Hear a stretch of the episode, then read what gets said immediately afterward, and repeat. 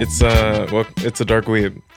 Welcome. Wait, you can tell we haven't done it in a couple of weeks. Yeah, it's all good. We're listening to The Dark Weeb with your boy Cody Zuger and Brody Reed. I'm the first part. Mm-hmm. I am the second part. And this week, should we already introduce the guest? Yeah, why not? Yeah, why not? We have a very special guest, an OG, very special. OG special. Homie, OG nerd homie. We have on the show writer, actress, performer, host of one of the dopest shows, Nerdificent, on iHeartRadio. Welcome to the crib, Danny Fernandez. Oh, it's me. I guess I am an OG friend. Thanks for posing for the podcast. Really no one can see me posing. Brody, I think you were on weren't you on our Krillin It? Were you? Yeah, I was on Krillin. Oh my gosh, sure. That's OG. It was. Oh man, it was a long time ago. That's how deep. In your apartment. Mm-hmm, I did it in my apartment. Oh my god, and now that's when I met Molly for the first time. Have spent my dog. Yeah, not the drug. Yeah. But yeah, that's how of a DBZ nerd I am, that I had a podcast with our mutual friend Iffy Wadiwe called Krillin It. So yeah, and you were on it. It's just tattooed on your skin or whatever. Yeah, that's true. I mean, it's so weird to me. Sometimes people are new to following me on Instagram. Right. And because I posted about Dragon Ball Z Kakarot, the new game that just, they showed a trailer for it at E3. I haven't even seen the trailer. Oh, yeah. It's pretty. And so I posted a screenshot of Ozuru, Vegeta, and Goku.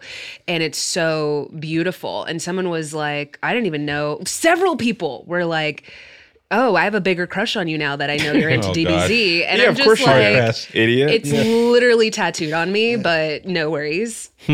Hard pass. Yeah, you already had a crush on me. Sorry. Yeah. I'm very crushable.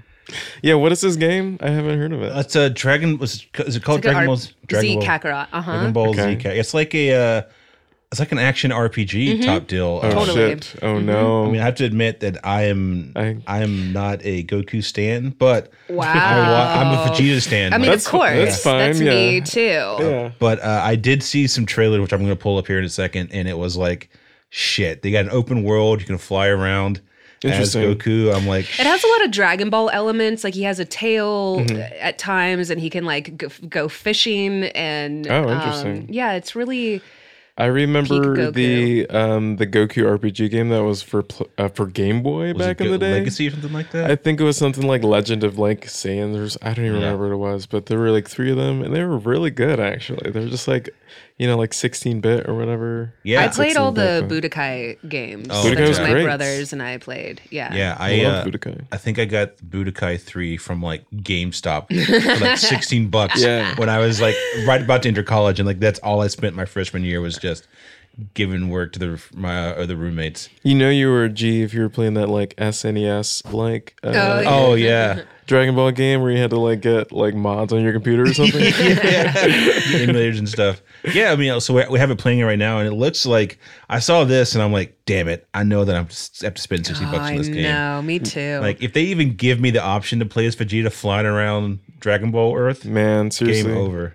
Well, I don't know if you do they let you pick? Well, somebody, it was so funny because Chris Sabat, who's the voice of Vegeta, the English voice of Vegeta, we follow each other and are good friends. And somebody posted on my post and was like, oh, I hope this means that next they'll have Dragon Ball Z Vegeta. And then I saw that he started. And I wrote, and I said, oh, don't get my hopes up. And he starred that too. So I want to be listen, we all want to play what is happening? Yeah, it's DLC. I guess we got to walk back a little bit because for me, DBZ was the first anime where I'm I had the realization that I was fuck, I'm hooked. This is going to be my thing for a while. It was definitely the thing that had taken over so many of my childhood friends at the time that I was just oh, cool. It's cool to anime. It was not cool where I was. It was so for that period of time in my life when I was exposed to DBZ,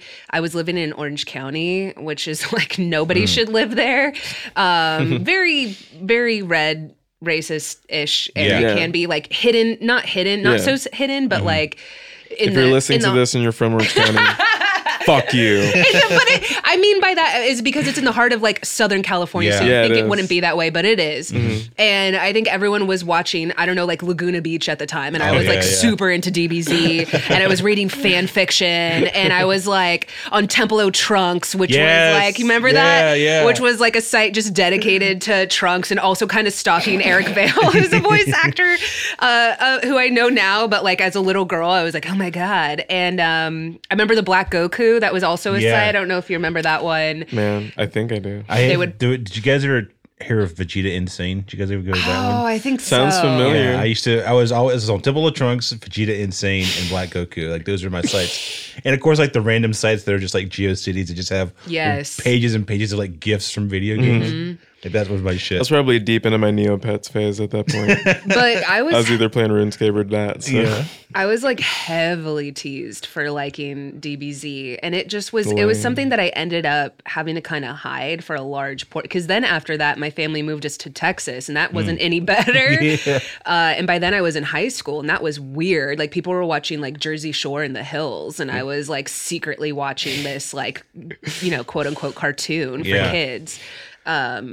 Well, everyone was like getting blowjobs and stuff. So I was. You made the better choice. You looked out. Staying home and watching DBZ. Much better. Yeah, so I also would watch it on because I watched it for the first time I think on Toonami. Yeah, but they only had until like the Frieza saga, like, and then they would replay 52 episodes. Yeah, and every time they'd reset, I would be to myself like, next week I think they're gonna have the episodes done, the new one. Yeah, and that was never the case. No. We finally got Cell Saga, and it's just like, what? They made more Dragon Ball Z's? I remember those commercials where they were teeing up for future Trunks to drop it, and that was such a big deal. It was like the black screen, and then you just see his sword slicing through it, and it was like, you know, that he's coming or whatever. Yeah. And you're like, is this purple-haired guy? I have a new crush. He's a purple-haired guy. Yeah. I remember my girlfriend and I were trying to do the math of like, why is his hair purple? Is if you mix black and blue? Is But I think it's his grandpa, Bulma's dad. Oh, yeah. Professor Priest. That is He was the purple dude. He had purple hair like Trunks. Yeah. I have to admit that like Dragon Ball Z was the only series that I watched in Super. Like I didn't do. You didn't do the original Dragon Ball? I only did like a couple episodes of the original Dragon Ball. It rules. And I didn't do any of GT. So like I just came in hot on. You're not missing anything with GT. That's what I've heard. Except for the Super Saiyan 4 form is legit. Like it looks cool. Yeah. Like it might not be as people might not think it's as cool, but it if you were watching it on like a bootleg DVD in like 2004, you'd be like, "Holy shit, this is the coolest thing." I've ever seen. I see people cosplaying as it looks legit. I mean, that's the cosplay game is on point, and they have those like pleather pants. I like the idea that they're so strong that when they power up, they get their own set of pants. Basically, they do. Yeah. I mean, like. It's weird when you transform and you change clothes. It's just like, what? What's going on? Has everyone here seen the Broly? Has seen the new Broly film? Unfortunately. Oh, you can borrow my blue. I got the. They sent me. You got it in your car? I'll drop it off. Just in case, Oh, well, then I won't spoil it for you. I won't spoil it for you. You can. The animation in the fight scenes is so great. I hear it's great. You've told me, I think, that it looks like a movie. And I'm like, great. I caught it at one of the many Burbank AMCs. Does it have the Japanese voice track? You mean the movie? It's English dub. Oh yeah, probably. Okay, probably. Cool. They normally offer both. That'd be awesome. Oh yeah, you do it. I guess you should probably use it for like. I listen to everything in Japanese. Yeah, I'm heavy into learning Japanese right now. Yeah, that makes sense. What's your history with DBZ, baby? Kind of the same as every. I mean, you know, I grew up black and I am a male, so just all my friends were into it for sure. It was just like a natural thing. I don't even really know when I got into it. It was just like one of those things that like I knew before it was on Toonami, and then it was on Toonami, and I watched it, and I don't know. It's just like always a part of everything. To me, that's like the McDonald's of anime. Oh, yeah. You know what I mean? Yeah, I think I was the same thing too. Like I remember I had Toonami and like I was really into Robotech, which we've talked about on episodes here before. Loved it. Like that got me into anime. And then I think the first time I saw Vegeta like blow up that bug planet, I was like, oh, this is my dude. Like, he's got his faults, but so like, this evil. Is the guy that I'm latching my horse to. I thought he was so hot. Mm-hmm. I just was like, oh man, preteen Danny. Oof. I played both Xenoverse games. Mm-hmm. I've played probably half of the Dragon Ball Z games that have come out, and I'm just like, give me the story a million times. I don't give a shit. I just want to play with better and better graphics every time. Yeah, the amount of times I've played through the Dragon Ball Z story on a video game is... Yeah, which is now again for Kakarot. It's literally that story again. Good. It's honestly, it's like a like Rocky Horror Picture Show, you know what I mean? Yeah. Like I find something new every time. Yeah,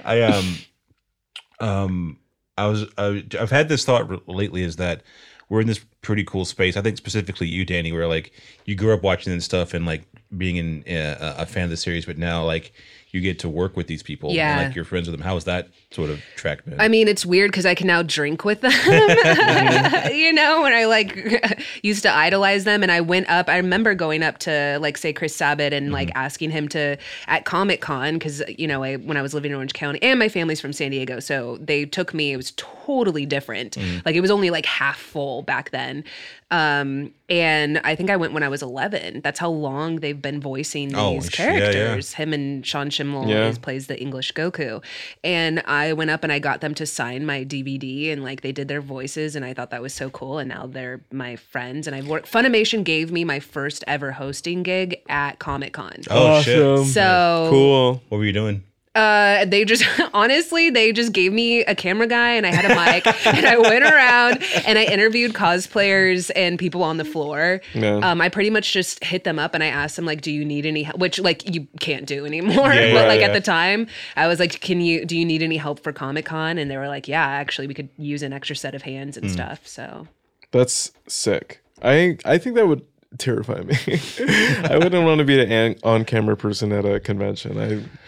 Yeah, I haven't gone to a convention in years. I think the last one I went to was MomoCon. Well, we're going to get invited to some if this podcast takes off. Yeah, when this takes off, invite us, I'll come through. But like the last one I had was, it was like, I think I may have mentioned it before, but it was like my last day at Adult Swim. And they were like, hey, go to this Atlantic Civic Center or whatever and pick up these VIP passes. Right. And then they gave me like 12 of them, and then I just spent the next 2.5 hours just walking around the convention center. We gotta go to some conventions for fun. Yeah, you just gotta get a use Earwolf. Oh yeah, actually, did you do E3? Were you there? Iffy, I think, put us in for badges, but we were both too busy to go. Yeah, that's a flex. Yeah. Well, I'm at this stage in my career where we're trying to make stuff for people to watch. Right, you know, we're trying to not just only consume. Like we have to also pay our. Like we're trying to make. You know. You gotta. Our stories getting told from our respective, you know, cultures, and that we're trying to do that. So, yeah. Fuck your tickets. I hear you. Yeah, I respect that point. Yeah. No, you gotta be... I just drooled. I was laughing so hard. No, I think I'm at a point now where I've gone to them for fun. I've gone to the cons now for fun, so I'm only going to go if I'm working. I could be going to more for fun. I just avoid big crowds. E3 sounds like a nightmare to me. Well, I just met a friend of Iffy the other day who they met she was at E3 doing a thing, but I was like, all right, compared to like Comic-Con, like what's the level of like me being like completely agoraphobic? She was like, well, she said, it's like, since I think the entry point for E3 is like the price point is so much higher that there's not as many people. Like there's a lot of people and there's like 3-hour waits for lines and stuff. But she made it seem like it wasn't necessarily like wall to wall like Comic-Con. It's not like Comic-Con. Comic-Con is the biggest thing packed into like an area that is now too small for it. Yeah, for sure. I mean, I don't know how I feel about it. I just don't want to talk to nerds all day. Well, a lot of those too are now. So Comic-Con has changed so much. Where I mean, it was literally to sell comics, and I would go there and pick up manga and stuff. Mm-hmm. And now it's a media con. Yeah, like shows. Like I think they had an ad for Kevin Can Wait. Like they're out there. What? Like I'm not like any show now. Yeah. Because there's so many people there. There's hundreds of thousands of people there. Mm-hmm. So they want eyes. So they'll like rent the side of a hotel or their whatever, and it's like anything that could be adjacent. I think in that one it's like he's a nerd, so You know, it would just, it's now a media con and it's kind of losing some of its charm. And so something else will happen. I mean, the culture will adapt for sure. I'll still get invited though. Send those tickets. Yeah. Send those lanyards. I've been wanting to go to E3 for such a long time, and I didn't even realize until Danny said it that I could probably get a media pass very easily to next year. Right? Yeah. Just hey, let you know, little nerd boy come through. Mm-hmm. I'll play some Zelda. I'll love it. I'll play the new Dragon Ball Z Fighters. I'll love it. I just hate hearing about things that I'm gonna anticipate. That's the worst feeling in the world, when I have a game that I know I'm gonna like. Yeah. Like, I remember waiting for both Red Dead Redemption games. Like, it was like a disease that I suffered through. Like, my body hurt. It is like, I remember as a kid, you'd be like, oh my God, Christmas is only 8 months away. Yeah. But since you were a kid in time, you judge time different. It felt like an eternity. Like, I am super stoked for the Avengers game that's going to be dropping, I guess, in 2020. I'm like, that's such a long time away. My only goal is not to die because it comes out on my birthday. So, like, I just got to make it to the 33 and then I'm fine. You know what actually convinced me to learn Japanese is because I never wanted to wait for Persona 5 ever again. That was such a painful wait. Every day I'd be like, is there new content? Are you playing anything new right now? Are you playing anything new right now? New right now? No. I am going back and playing some stuff that I got before that I couldn't quite translate at the time. Mm-hmm. Like, I'm playing like Yakuza Kiwami 2, and I might finally play through Dragon Quest XI. Oh yeah. But yeah, this is stuff I've had on my shelf for a bit. Yeah, my gaming. I just got the Final Fantasy VII remake for the Switch port, and I just beat it like last week. Yeah, and that's like the first game I played as a kid that like I was like, oh, I can make friends by saying that, have you played Final Fantasy VII? For sure. And I made a lot of best friends by friends that were like, yes, yeah, I also played Final Fantasy VII. By the way, if you guys have listened to our old last Final Fantasy episode, I did not go to that concert, unfortunately. Oh yeah, you give me an update. I bought tickets and I couldn't go. But like, apparently it wasn't good. Our friend Arthur went and apparently it was really bad. I heard that too. I heard that as well. Yeah. I think there was like 30 minutes of the actual symphony, and then they like played like midis and stuff, and that's like so showed weird videos. The tickets were not. They're expensive for me anyway. Yeah, they were expensive. They were like $150 or something. Yeah, that's crazy. Like, I couldn't imagine going to that and then having to sit through like a slideshow. That's wild. But that would have been a sick-ass slideshow. I heard that slideshow was sick as fuck. Look, I saw the gameplay trailer for the remake, and I was like, it's crazy. Yeah, I'm going to be here, too. Yeah, I'd like to retract every bad thing I said about the remake in that last episode, to be honest, because the trailer looks so sick as fuck. Yeah, we got to do an updated version where we just go through and give good takes instead of... Yeah, I'm excited about it. I mean, like, I was skeptical when Final Fantasy 15 came out, and I was just like, this isn't a Final Fantasy game, and then I fucking put 100 hours into that game. I haven't played it, but... I went over to my buddy's house one time and he had it on, and they're just driving around in, like, I guess the car that you have. Uh-huh. And then he put on Walk It, Talk It by Migos. It's like they were playing that while he was playing, and then it transformed into a plane. I was like, this is the dopest shit I've ever seen. The correct way to play video games as an adult is to play your own music and probably to be high. Yeah, I was going to say, you need to be high, a lot of food involved. Yeah, and get a bit of the Breath of the Wild, if you know what I'm saying. Are you playing anything right now, Danny?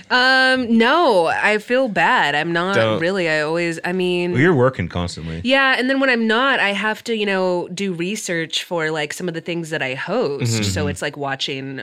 Well, now they're gone, but like all of the Marvel Netflix series or a lot of the DC shit. Like being able to be a voice or commentator on panels about those things, so it's like so much content to take in. Mm-hmm. Yeah, you may be more into this since this is definitely your spirit of hosting and commentary and stuff. But like, there are certain points when I know that I'm playing games or watching movies for work. Like, I know that I have to like do a review of it, or I know that we're going to be like doing an episode where we're talking about fun out of it. Not a lot, but a little bit where it's like, oh yeah, I do have to pay a little bit more attention because 50% of this fun thing is going to be for like work. Yeah, I have to answer a quiz on it. Like, I have to like pay more attention, I feel like. Yeah, that's so my friend Mark Ellis, he was he's a host at Fandango and Rotten Tomatoes, and he was a host of Collider Movie Talk, and he knows sports like nobody's business. He's right. one of those people that can like bring up stats from like the 80s or whatever. Yeah. Like mm-hmm. he just is so, and they kept wanting him to do a sports show, and he was like, no.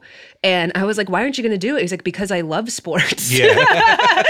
And that's yeah. like his, like that's his time away from the movie. Like that's his time away from like so all real. The commentary things. Like that's his real thing. Yeah. And he is, anytime that I go over to his place, he's playing ESPN or like whatever. Like anytime I text him. In fact, all of his pep talks are sports related. Like listen, in 1989 when they were down, like, you know, like yeah, those yeah, are yeah. his. Yeah. But I respected that he kept it so separate because it was something that he actually loves in his life. Yeah. Yeah. Good for him. I'm like, what am I like that with? I don't know. Yeah, I'll cannibalize everything. Yeah, like comedy was that, and then that's secure the bill. Yeah, and now it's like watching movies was that, but then that's also sort of the deal, especially when it's like I've been having to binge watch SNL for the past like 2 weeks. I'm so sorry. Yeah. Shout out to like the friends that I have on the show and all that stuff, but oh boy, it's been work. Like, cause like I'm doing like a package or whatever. Like my manager wanted to send me a package, and like halfway through this like opening political sketch, I'm like, is it really worth it? Like, you know, it's like, is this what I want to be doing for? I life? Mean, you know? Also, it's like, how did these people get hired and I'm not hired? Like, sometimes I think that. Yeah, it's SNL is so weird for me. I don't watch it anymore, but I used to be a big fan. I used to like it as an institution. Now I know too much to like it. Yeah, I think that too. You're like, how much of this was said by Lauren, or how many agents were like, my client isn't getting enough screen time, cut this act, put them in there. I'm like, this isn't fun anymore. There's genuinely a lot of awesome people who like work on that show, like on and like behind the camera, but for everyone else, Melissa, like, I love. Oh yeah, so great. Shout out Ego, and they don't use it. Yeah. I'm in a place now where, and I think Iffy is too, my co-host, that enemy of the show with Iffy Wadiwe. That we, at least I, and we've had this conversation, I am not going, we're auditioning, you know, we're both trying to also be in television and film, and we have some of those credits where I'm in a place now, it's not worth it to me to shit on a franchise or company that is going to potentially pay my bills or is paying my bills. Yeah. Mm. So I normally will bow out of those conversations. Yeah, for sure. So I might cover something, I might research something, but it's more... Listen, I'll host if they ask me to. But I think people forget, like people will write on my statuses, like, I wish Disney would invite me to the Lion King premiere too. And I'm like, but you literally just shit on, like you literally shit on them constantly. Yeah. Like it's so funny the amount of comedians that like, I'm like, they see this. Like, why would they invite you? You know, it's just, yeah. Oh shit, they see this? They will if they look at your timeline. Yeah, I've been conscious of that too. I think Andy Richter may have tweeted this the other day, but he was like, me about to write a very bitchy tweet about a TV show that I don't like, and then like an ellipses. Wait a minute, I'm not gonna do that because it's bad. And I was like, oh, I guess that makes sense. Like most of us are in a place now where, unless it's actively bad or harmful to that's it. If it's like, you know, like representation shit, like I'm gonna be up in the mentions talking about how you need to have more black and brown people in your stuff, or like if it's specifically like Game of Thrones critiques where it's like, hey, all your women are just props for like a lot of sex position, all that stuff, and also no black or brown people in the show. They aren't freed slaves and stuff like that. Mine is if you hire a known predator. Like, I don't give a shit. I don't actually want to work for you. Yeah. You know, like some of those places that have taken people like back and whatnot.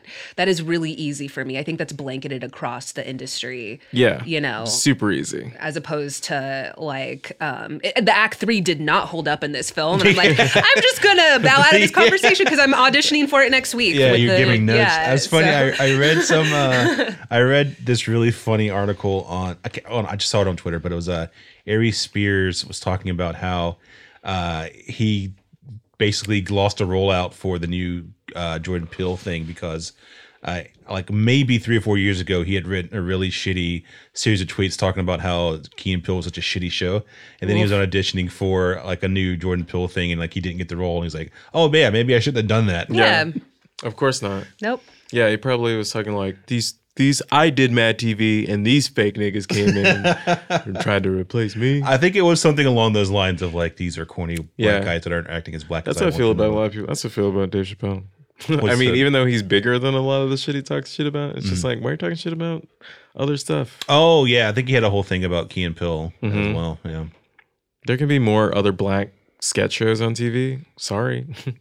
Listen, we like yours still. Don't even try it. Yeah. I think you were actively in a new sketch show with, what's his name? Open Mike. He did the show not too long ago. Was he? Weren't you? Me. Oh, yeah. A little bit. Yeah. A little G cut out.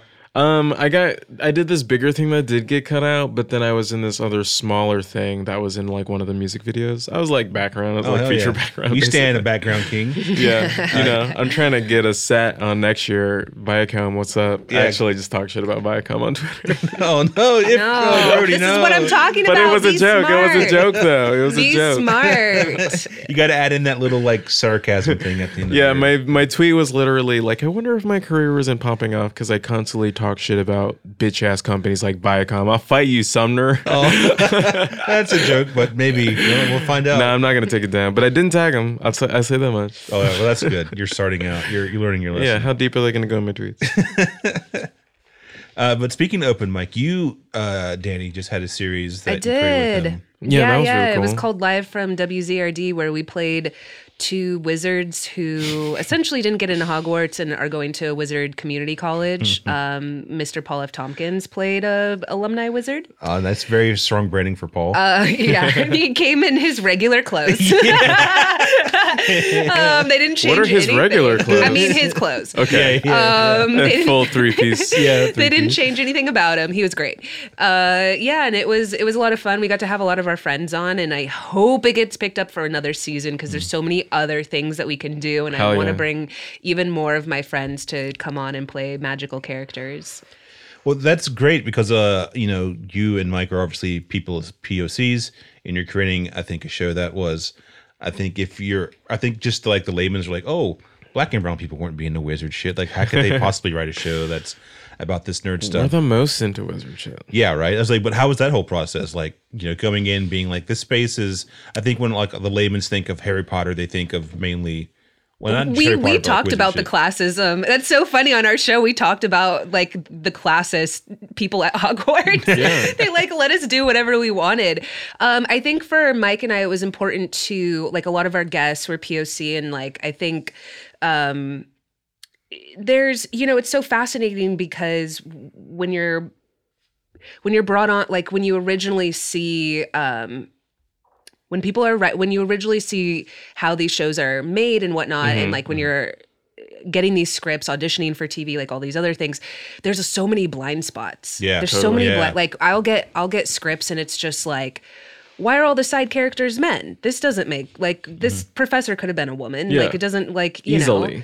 And it's just, and I've talked to my friends and they'll admit that they have blind spots, and even like people that we consider good people, but it's just like that is their default. And so for Mike and I was like, no, I want the tree. Like we had a talking tree, and that was a woman. We had our producer was a woman. It was just so important to us to make sure that we weren't falling into those default easy traps. Yeah, for sure. Yeah. Like I'll see like on commercials, like or like in movies, anytime I see like a doctor, like 9 times out of 10 it's just like some older white guy that a casting agent was just like, well, I'm doing my job. I'm getting a doctor looking guy. And it's just like, that could be literally anyone. Yeah. Don't you know anything? Yeah, I think we had Danielle Radford on. She played a scientist who was like teaching us about orbs or something. But yeah, so it was just that part of it was really important to us, that and also that we weren't really censored, I think, in any way. We had a lot of fun. Sick. Can't wait to binge watch that whole thing. Please do, and please also give us a good rating so that we can come back and then, we can have our friends on. Yeah, Dark Weeb Nation, get out there, get those likes up. Yeah. What do we call the Dark Weeb band? That's a good question. Dark Dweebs? Dark Dweeb. You should call it DW, like from Darkwing Duck. Yeah, DWs, yeah, we give... D-dubs. D-dubs, yes. Yeah, that's pretty good. D-dub Nation, get out there. What do you call Nerdificent fans? Nerd Fam. Nerd Fam. Damn, that's good. Nerd Fam. Yeah. Not bad. Mm-hmm. All right, DW's Nerd Fam. Meet on the fields and fight. Oh man, that'd be the lamest fight. Yeah, I think we would just end up in like having. We're using our words. Yeah, having much mature conversations. Yeah, a lot of feelings are getting real hurt there. Actually, yeah. That sounds brutal. A lot of de-escalations. Yeah. Not to pull this all the way back to Dragon Ball Z I can. I'm good at transitioning. You remember how you said it's like the McDonald's of anime, mm-hmm. which I accept. I think a thing that. I hate McDonald's. Well, I think a thing that it often gets put on is people are like, oh, you're into that like normie anime is often what I'll like when I tweet about it. It's either I remember when Michael B. Jordan said he was into it, they were like, oh, you're into normie basic anime or whatever. But people don't understand is that Akira Toriyama influenced a lot of the niche anime that mm-hmm. you have today. Like so many creators that you have today or in the past mm-hmm. decade were influenced by his work from decades ago. I'd straight up make fun of anyone who called something normie anime. It's just like, what are you trying to like one-up me on anime? Just you think you know deep cuts? First of all, we all know deep cuts, okay? It's 2019, all right? Like everything on Netflix is a deep cut. Don't come at me with normie anime. Also, like, first of all, it's shonen anime, bitch. Thank you. Shonen is my jam, but also like a lot of it wasn't normie. Like you look at Frieza, who's like androgynous and like clearly, you know, a queer icon. Yeah. We also, Happy Pride. We also have Zarbon, and it's like they made this bluish green guy you want to fuck, and also Cell, who's sexy as hell. I mean, what I'm saying is that it was very like pushing gender norms in a lot of places, and I don't know. It also influenced like what we have now as far as One Punch Man. Mm-hmm, I mean, that creator actively said that he was influenced by DBZ. Mm-hmm. And I like the fact that they're making fun of the shonen genre. There's a small hubbub going on right now. Like post E3, it was announced that like one of the new characters in Smash Bros is like from Dragon Quest 3. Oh yeah. And there's like a bunch of other Dragon Quest characters, and then there's like people on the internet who are just like, what the fuck is Dragon Quest? It's just like, we don't fucking need another sword guy. And then people are snapping back at like, no, this is actually one of the most important franchises in video game history, period. And Akira Toriyama had a lot to do with that, you fucking idiot. Yeah. But yeah, that's funny because I that's one of the main reasons that I got into Dragon Quest is like, this dude looks like Trunks, and I love Trunks. So like, absolutely, I got to go play the series. But you speaking of Michael B. Jordan, like him being a big fan of that, like one of the things that I loved about Civil War is that like his armor was based around Vegeta's armor. Like, really? Like you mean in Black Panther? What did I say? Civil War. Sorry, they all blend together. Those guys are not the same movie at all. I was like, what? Those are very different. They all blend together. But no, in Black Panther, like. Totally, yeah. Like he's gone on record and say like this is influenced by Vegeta Insane armor. Also, Kong Skull Island, which was directed by Jordan Vogt Roberts, I think he's also actively said that it was a lot of those Ozuru scenes with Goku turning into the ape and Vegeta as well. Like a lot of those shots, he kind of has mimicked. Sick. Yeah, yeah. I haven't seen that one. Oh, I mean, it slaps. It's surprisingly like a very, very good like remake. Like I didn't think it would be like I didn't know if it was going to be good or like what, but like you watch it, you're like, oh, this has like some stuff going on. That's really good. I mean, I was pleasantly surprised by a lot of parts I saw in Godzilla, even though on a whole that movie was trash. The new one. I liked every CD moment. I got to count. All right, Maybe I don't have a counter take, but I thought it's a whole nother episode. Yeah, that's a whole other thing. But right now, I'll just say that I thought it slapped. Anytime that two monsters destroy Boston, I'm with it. I could watch that movie. Yeah, I loved all the monster shit. 100%. I just hated every character in it. Yeah. I mean, that's a whole other. Yeah, we have to have that. I love everyone involved, and if they want me to audition for anything in the future, I'm very down. Very good transition. Yeah, Millie Bobby Brown, you want to be in my series? Come through. We'll do it. But yeah, so normie anime. Just finishing your point, like I'm trying to think back of like. But would you consider Sailor Moon normie anime? Because no. I mean, but that is some mainstream.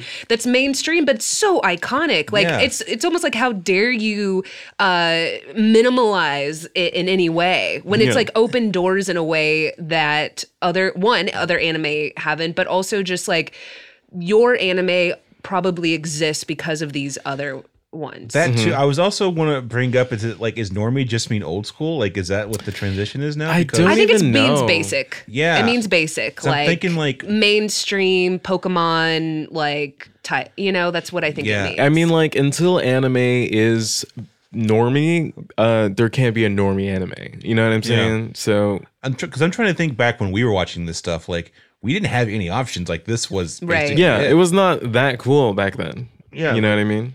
So, I don't know. I guess maybe I'm an old man now. I'm like, normie anime is just the anime that I grew up on Toonami. Yeah, even if I were to look at Pokemon, which I think is seen as the most mainstream, obviously now that it has like Detective Pikachu and is kind of crossed from just being in the animated world to now being in this huge box office place. But the people that are obsessed with Pokemon, I wouldn't consider normies, you know? Yeah, like, the people that can ravel. Yeah, but I don't mean that in a bad way. What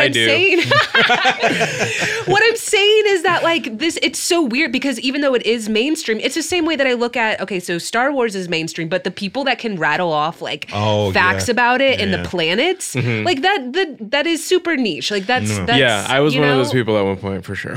But, what I'm saying is, even though it's the most mainstream thing, those people are legit nerds. You choose how nerdy you be about it. Yeah, they get to have their nerd title and credit. Mm-hmm. Yeah. Yeah, I agree completely with that. I am wondering, like, 10 years from now, what would be considered the normie anime for, like, right now? I mean, hopefully, like, Demon Slayer would be great. Oh, yeah. And more people need to watch that show. It's so awesome. Yeah. I mean, like, it's already, like, when a couple years ago, some things that I would consider niche are, like, kind of mainstream now. Like, Hunter x Hunter, a lot of people have seen. Yeah. Like, it's, I mean, like, in general, like, I was on this black comedian, like, group on Facebook. And then, like, someone asked for just, like, general anime recommendations, and like before I even saw the post, like an hour later, it was already full of shit. And I was just like, okay, wow, you guys are really into this. Great. You guys haven't talked about it before. I have a whole podcast about it. Come on it. Yeah. Well, I mean, I think that's one of the reasons that we created this show, is to have sort of a fun, safe space for like black and brown nerd types that want to talk about anime shit. Because I know, like, Danny, you already mentioned it, but like, especially when I was growing up in my area, I was from North Carolina, like, no one was fucking with like a black kid talking about like fucking Gundams and Cowboy Bebop. Yeah, Cowboy for sure. These days, I mean, everyone's got Netflix. I mean, like, more people than you think have seen like Agretzko or you know, Baki, or you know, it's it all blends. People are starting to realize that it's a wide, it's just animation, you know what I mean? You've seen cartoons, it's not that weird. I think one of the things that I find most fascinating, like one of the animes that people have latched onto is like Naruto. Like, I think I'm not surprised at all. I still, like, anytime I see like a hood thug dude that like does like the Naruto hand thing, it's like I die. Like it's the sponge. Time. It's like SpongeBob SquarePants and then Naruto. It's like their grades that you go through. Yeah, and then it all leads to like Tweety Bird. Yeah, it's like if you went to like a meme history class. Yeah, 100%. I guess I see it as far as you saying, like, what is going to end up being popular. It's kind of like what Marvel has done for, say, Guardians of the Galaxy. Like, no one gave a shit about them. Yeah, right. No one gave a shit about the Guardians. And now it's, like, the biggest thing. Yeah. And so I think that some of this anime, especially as not only are they trying to capitalize on a nostalgic factor, you will be seeing in the next decade more anime made into live action. Yeah. I've pushed for this, and people get mad about it, but it's just, I would say just accept it, and you have to. Yeah, because it's what's going to happen. I mean, if they already know that they can bank on this fan base, what you really need to be mad about is just making sure that it gets into the right person. So just hope that it's good. Yeah. After we both saw Infinity War together, and when we got out of that movie, I was just like, man, they're going to make Gundam animes because there's nowhere else to go. Yeah, and then like a year later, we saw that they're making a Gundam anime. Like a month later, they were like, we're writing it. Yeah, I am very curious. Speaking about the point about like basically putting the right people in, like putting the right people in charge to make the decisions, what do you guys have any take on Taika Waititi? Taika Waititi, baby. Yeah. Hell yeah, I'm so excited. Yeah, me too. Yeah, I mean, I think is going to be also Taika. If you would like me to audition, I can. Absolutely, Taika. I know people are auditioning right now for his, but not any roles that I would fit. Taika, if you want to, I want to be in a biker gang. Yeah, if you want, me to be in a pastel biker gang, hit me up. Or if you just want to talk about your nice pastel, that's just going to be my running joke on every podcast. By the way, if you would like me, I'm everything he touched. I mean, I'm just so in love with that man. And he knows, too. And so many things are important to him, as far as his, even that he did in Thor Ragnarok, as far as like a conversation on colonization. And I completely trust him to do the right thing. Yeah. And his movies are so good. Did you guys see, what was the last movie he did before that? Or it's just like a kid who got like lost in the woods or something. For the Wilder People? Yeah. Do you see that? It was so good. Yeah. It's so sick. Yeah. He's great, especially with like representations, but like his specific representation of being like Polynesian, Asian Pacific Islanders, and like especially like I think New Zealand is where he's from. Like, what I really don't want to see with all these new anime movies, I just don't want everything to be whitewashed. That's my main thing. I don't think you're going to get that with him. Mm-hmm. And I think if studios were smart at looking at something that happened like with Ghost in the Shell, you pissed off your own fan base that you were banking on. Mm-hmm. Yeah. So I think that now, hopefully, I mean, we say this and there's like dumbass executives, we're hoping that they'll realize, oh, we need to do right first by our fan base. Mm-hmm. Yeah. And then that's essentially what I feel Marvel and now DC as well, like just looking at Shazam or Wonder Woman. We need to make our fan base happy, and then we can look at how we can make this for everybody. And they did. So yeah, that 100%. I'm very curious to know if you guys had to pick like an anime to live action like to see in the next 3 to 4 years, like what would be the ones you'd want to see? The ones that I'd want to see? Mm-hmm. I mean, I'm going to see every single Gundam movie that's going to come out. That's for sure. I wonder if My Hero can exist in a world where we are going to be rebooting X-Men. They're different, obviously, but to the general audience, I don't know. I can see that happening. I think one of the things that I really enjoyed about Detective Pikachu, and I think that there's similarities between like just the world. Like I think it's all about the world building. Like when you have a city that's like, this is what Pokemon are, this is how they relate to humans, this is a city where like they're hand in hand. If you're like, this is the city where like superheroes come to train and like it's just a normal thing, I think you can just do it. Like I would personally love to see a My Hero live action because it's such a fun series.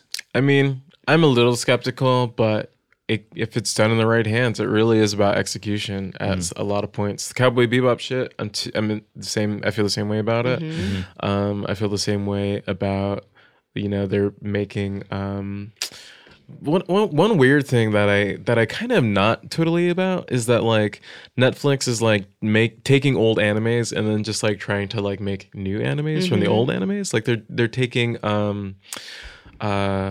What's the other shonen anime where everyone's like wearing an armor? Saint Seiya. They're making a Saint Seiya remake. Oh, really? And like I just started watching Saint Seiya on Crunchyroll like a couple months ago, and that anime bangs. It is like kind of like it was popular during the same time Dragon Ball was, so it was like this like shonen like fighting thing, but like they had like more blood in it, and it was just like everyone was getting fucked up every episode, and like women got to fight too, and like there were some really cool things about it, and like then they took it off Crunchyroll because they were gonna like, because Netflix got the license, and now they're making another one that is, I don't think it's gonna be as like, it's just like iconic for like the 90s. It is very much like an iconic 90s like anime, and I don't know, but it's all about the execution. You know it's, I can't be precious about these things I'm a fan about. I just have to hope that they're good, and if they're not, we still have the original things to look at as well. Yeah. I think you will 1,000% be seeing a Dragon Ball, a DBZ live action sometime in the next, it'll be announced in the next like 5 years. I want to see that. If not like next year. I want to see it. I want it to be good as fuck. Yeah. And I think we now have the technology where we look at all these superhero films and there's no reason why DBZ can't look like that. Yeah. And with the success of Broly being an animated film that was released on a Wednesday in the middle of the week to limited audiences, and it was the highest grossing like movie, I think, that day and possibly that week. It was going up against like Aquaman and stuff. And then Goku getting his own float on the Macy's Thanksgiving Day Parade. Like it's coming. Like it's clear that, you know, that is now the next, you know, they moved from Pokemon and now we're going to have our, that's going to be our next big thing. I love it. I can't wait till anime is so fucking mainstream. And then we get all the thing like, that Star Wars people get. And then like everyone's learning Japanese like 10 years from now. And it's just like, Brody, you're so teach me Japanese. I'm just like, no. Yeah, well, as we're winding down, before we head out, Danny, where can people check you out? What do you got going on? What's popping in these streets? Yeah, I'm at Ms. Danny Fernandez. It's MsDaniFernandez. If you want to check out Open Mike Eagle and I's show on Verve, you can watch it for free. You can just go to their app and look at live from WZRD. I think there might be some episodes on YouTube too. But that, and I will be at Comic Con. So if you follow me, I'll probably have my full schedule. I know I definitely have a panel Thursday. So I'm also very friendly in person. So, not that I'm not. Not true. Well, I just think sometimes people think they can't come up to me, and I am actually a friendly, nice person. So. What about you, Brody? What you got going on, King? I got so much going on. I'm starting this, I don't know if I talked about on the show today, but I'm starting this, I'm shooting this short film about reparations. It's a comedy this summer, and we're starting a crowdfunding campaign. And you could look up $16,000 film on the social medias, and it's really interesting. You should check it out. All right, for me, you know, I keeps it simple. Yay for Zeg on all social media platforms. Come through. If you know, you happen to run a production company and you need a hire director, I have not paid my manager in a long time, so come through. thatdudezig.com. Other than that, we're at Darkweed Pop on all social medias, and shout out to people that actually send us emails for recommendations. We got one about Zoids. We're getting to it. Yeah, we're going to get to it. We have a lot of saved up episodes. Yeah, but we're getting to it. We have a lot banked. Come through. Until then, we'll catch you next time. Right up there.